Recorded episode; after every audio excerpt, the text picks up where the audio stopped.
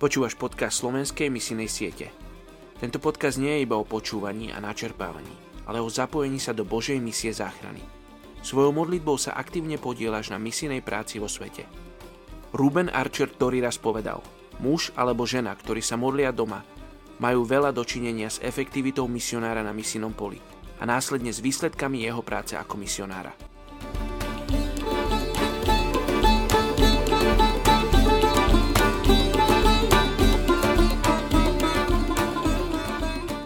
7. marec. Príslovie 14.15. Neskúsený človek verí hoci čomu, no rozvážny svoje kroky zvažuje. Dnes sa modlíme za etnickú skupinu Kahar, hinduistickej tradície v Indii.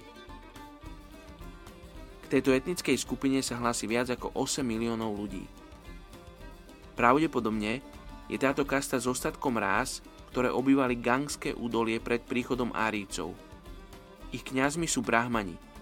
V dedinách niektorí nosia vodu vyššie postaveným spoločenstvám pri príležitosti uzatvorenia manželstiev, úmrtia a iných príležitostí.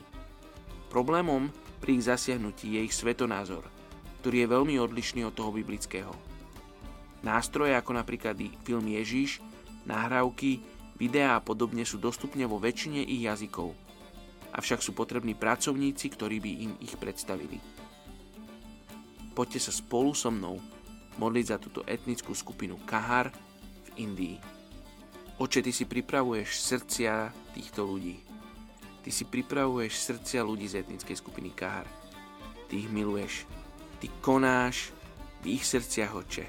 Ale Ty si si vyvolil človeka, Ty si si vyvolil mňa, každého jedného z nás na to, aby sme niesli evanelium, aby sme niesli Tvoje slovo, aby sme niesli Tvoje posolstvo. Oče, ja sa tak chcem modliť, aby si povolával tých, ktorým si dal na srdce etnickú skupinu Kahar.